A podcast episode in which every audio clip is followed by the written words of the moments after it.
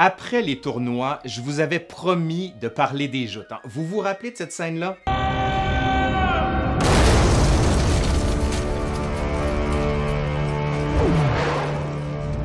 Ben oui, ça, c'est une joute, mais je vais vous en parler un peu plus.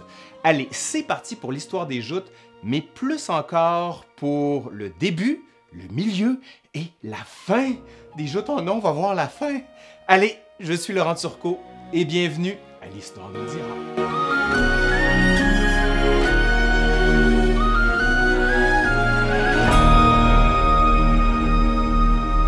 Vous vous souvenez de ce qu'on avait dit pour les distinguer? Les tournois, c'est l'imitation des batailles et la joute des duels. Sachant tout ça, comment on passe de l'un à l'autre? Parce qu'il s'agit ici d'une évolution chronologique des tournois vers les joutes.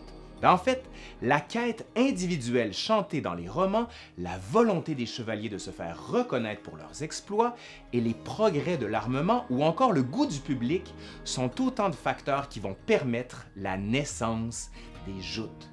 Les joutes, c'est un type d'affrontement à un contre un avec une toile séparant les combattants, obligeant les chevaux à respecter un couloir de course. On en les a souvent vus ça dans les films. Les combats équestres continuent d'être un élément déterminant dans l'éducation des jeunes nobles, mais ils s'en servent aussi pour se mettre en scène, pour mettre en scène la magnificence d'une culture de cour qui se développe dans différents royaumes en concurrence les uns contre les autres, notamment en Italie. La courtoisie trouve naturellement un écrin à la cour, elle qui s'entend comme un art de vivre, un idéal de chevalerie et une éthique raffinée des rapports hommes-femmes. Le roman courtois fait la synthèse de ces idéaux. Érec et Énide, écrit vers 1170, le Conte du Graal vers 1185, ou encore le Chevalier au lion ou le Chevalier de la Charrette. Ceux-ci mettent tous en scène ces éléments de la vie courtoise, les romans arthuriens insistant particulièrement sur une pratique, vous vous en doutez là, sont les joutes, bien sûr. Elles sont organisées à l'occasion de fêtes religieuses, de mariages, de naissances ou encore d'alliances diplomatiques, et tous les chevaliers s'y adonnent avec passion. Il serait difficile de fixer des règles communes à toutes les joutes qui se sont tenues en Europe entre le 13e et le 15e siècle. De grandes différences apparaissent selon les royaumes, les régions ou encore même les villes, hein, c'est vous dire. Mais dans la péninsule italienne, chaque cité a ses propres règles. Contrairement au tournoi, qui constitue une mêlée confuse où l'on frappe son adversaire pour le désarçonner et dont on peut voir apparaître plusieurs vainqueurs avec des captures, le déroulement des joutes suit, malgré les différences régionales, un ensemble de règles qui sont connues de tous les participants avant le début des combats. Certaines joutes sont prévues jusqu'à un an à l'avance. Il faut donc un protocole précis qui orchestre les journées, ce qui n'empêche pas d'âpres négociations entre les participants à propos des points litigieux. hein. On s'engueule tout le temps et en France, disons qu'on s'engueule encore plus parce que c'est un sport national s'engueuler. Le but est toujours de rompre un certain nombre de lances sur son adversaire. C'est ça le but. hein. Parfois, il faut en rompre trois, parfois une dizaine, c'est changeant. La victoire revient à celui qui a brisé le plus de lances sur l'armure de son adversaire. Lors de certaines rencontres, chuter au sol est synonyme de défaite immédiate. Ben oui, hein, tu tombes, t'as perdu. Mais certains coups sont interdits, comme frapper le cheval plutôt que le cavalier, ce qui peut entraîner la défaite ou de lourdes pénalités. Hors du décompte, il existe des coups qui sont particulièrement admirés de la foule, comme par exemple déhomer son adversaire, c'est-à-dire faire sauter le casque de son adversaire avec sa lance.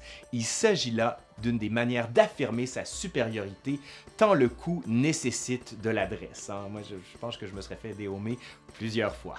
celui qui laisse tomber sa lance comme celui qui fait tomber son roi aux échecs reconnaît sa défaite. Il y a une grande similitude entre les joutes et les échecs, mais ça, je vous en parlerai une autre fois. Après l'affrontement à cheval vient avec la lance. Souvent, parfois des joutes à l'épée, à pied, le combat se faisant entre 11 coups d'épée. Éloignés de 5 pas entre chaque coup, les combattants n'ont pas le droit de reculer ou de fuir. On retrouve aussi ce genre de combat à la hache, à la dague ou au bourdon. Il existe bien des modalités de régulation des affrontements et celles-ci vont peu à peu se raffiner. L'idée étant de ne pas se blesser ni de blesser son adversaire, mais de gagner une partie. Le gain devient l'enjeu. Il n'est plus question de détruire son adversaire, mais de l'humilier en quelque sorte. Mais revenons à la joute à cheval. De savantes techniques et stratégies sont mises en place par les combattants. La joute ne permet pas de se reposer uniquement sur sa puissance physique. L'affrontement à cheval où chacun peut atteindre 25 km/h, soit un choc à 50 km/h, en fait, on doit avoir une agilité et une dextérité qui peuvent contrer la force brute d'un assaillant plus puissant. L'agilité est importante. Lors de la charge, le cavalier se dresse sur ses étriers, cabre son corps vers l'avant afin de plier le bras droit, celui avec lequel il tient sa lance. Celui qui se dresse trop rapidement ou trop tard peut facilement perdre l'équilibre et bientôt la face devant la foule.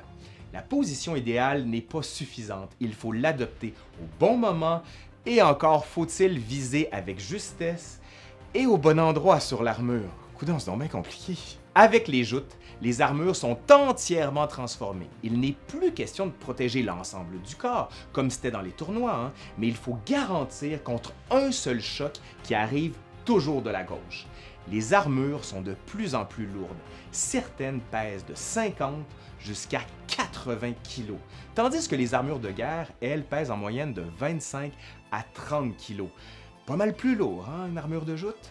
En plus du poids, il faut tenir son équilibre avec cette armure épaisse et dissymétrique, c'est-à-dire qu'il y a un côté qui est pas mal plus lourd que l'autre, donc essayez de tenir votre équilibre avec ça. Le chevalier perd en mobilité ce qu'il gagne en protection, à laquelle il faut bientôt ajouter, donc à l'armure, il faut ajouter un rétrécissement de la vision, parce que le home va perdre ses larges ouvertures. On masque le visage par une plaque de blindage unie, pour surtout défendre la joue gauche. Certaines armures trop lourdes, mal aérées, posent de sérieux problèmes. Les chevaliers sont pris de malaise et respirent difficilement, surtout pendant les mois chauds d'été. Moi, j'aurais été le premier à tomber. Hein. Je pense que j'aurais juste laissé tomber ma lance pour dire Ouf, ça me tente pas. Avec les changements apportés, les assaillants visent naturellement les jointures, dont on peine cependant à trouver les failles avec le renforcement systématique au cours du 14e siècle. Pour les lances, elles donnent le nom au type de joute, selon lesquelles elles soient dites à plaisance ou à outrance. Ça vous dit quelque chose en outrance, c'est rentré dans le langage courant. Dans le premier cas, à plaisance, il s'agit d'une lance équipée d'un rocher, une espèce de calotte terminée par trois protubérances que l'on place à l'extrémité de la lance, tandis que celle dite à outrance, ben, on va placer des armes de guerre non émoussées, c'est-à-dire des armes dangereuses qui coupent, qui tranchent, qui tuent. Certains aiment à annoncer des joutes à outrance, la fébrilité de la foule étant encore plus palpable. Oh oh, à outrance!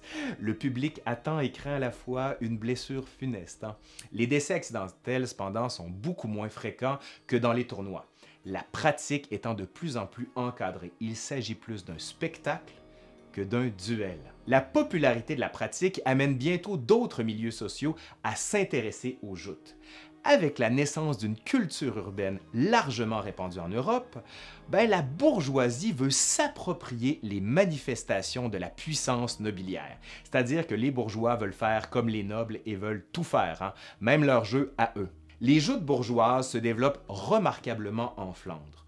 De 1300 à 1488, on en compte 91 à Bruges et 77 à Lille, les deux villes les plus férues les bourgeois de Lille célèbrent les joutes de l'épinette de 1283 à 1483. 200 ans de joutes quand même. Hein. Des jouteurs professionnels vont se promener de ville en ville pour ramasser du butin et aussi offrir aux administrations municipales la gloire d'accueillir un spécialiste de la pratique, des agents libres hein, du tournoi et de la joute si vous préférez. Les villes y voient une manière d'affirmer leur autonomie par rapport aux splendeurs des fêtes qu'elles offrent. Mais si les nobles sont parfois conviés, pas question de jouter avec des inférieurs. Ah non, les pauvres, on vous regarde, mais on joue pas avec vous. Il convient de ne pas s'abaisser à se mesurer avec des êtres indignes de leurs conditions. Hmm. Les joutes et les tournois vont se poursuivre à l'époque de la Renaissance, mais on va peu à peu voir ces pratiques se transformer. On avance souvent la date de 1559 pour expliquer le déclin de la pratique.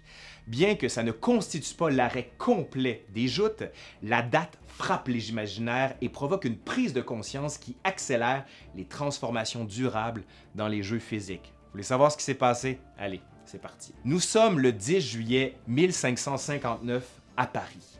Le roi Henri II, fils et successeur de François Ier, organise un tournoi pour célébrer deux mariages, celui de sa sœur et de sa fille, qui font suite au traité de Cateau-Cambrésis signé en avril de la même année.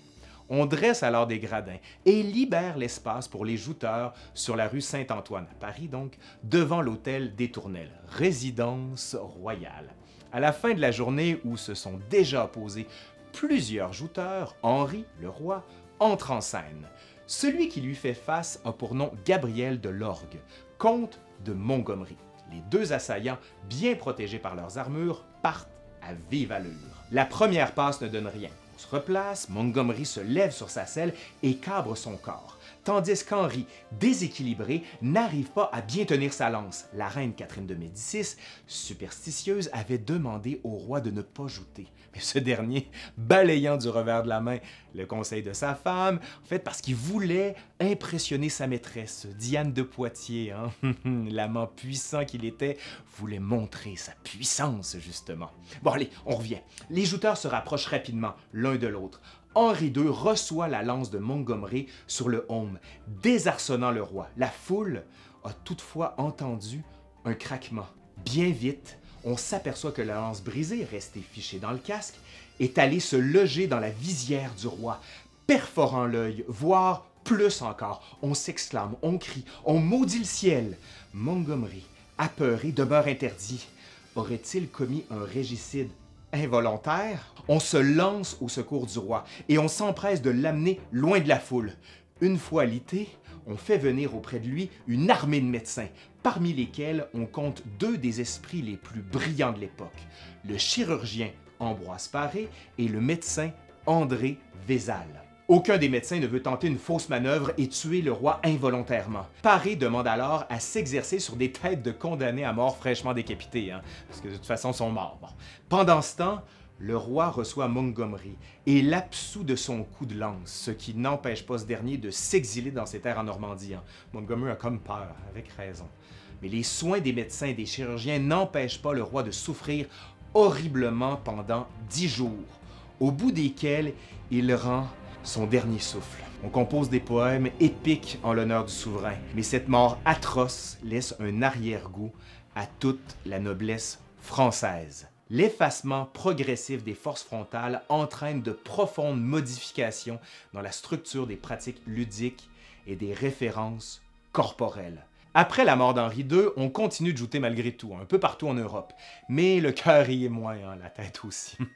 Il s'agit de plus en plus d'un divertissement des temps anciens. Quand Henri IV, en 1605, interdit les joutes à la suite d'un autre accident, ben oui, celui-là de François de Bassompierre, il s'agit d'une décision qui traduit un lent mouvement de désincarnation de la joute et du tournoi pour la noblesse française on avait déjà interdit en France le coude à coude massif des tournois, occasionnant trop de morts accidentelles. On peut bientôt parler d'un mouvement pan-européen. Pourquoi? Ben, parce que Charles Quint, l'empereur, dès le début du 16e siècle, avait été choqué par la vue des cuirasses ensanglantées, des blessés piétinés et des corps en désordre. Il avait interdit les mêlées en 1517. La fin des combats n'est pas une question de goût ou d'envie, mais de profonde transformation politique et sociale.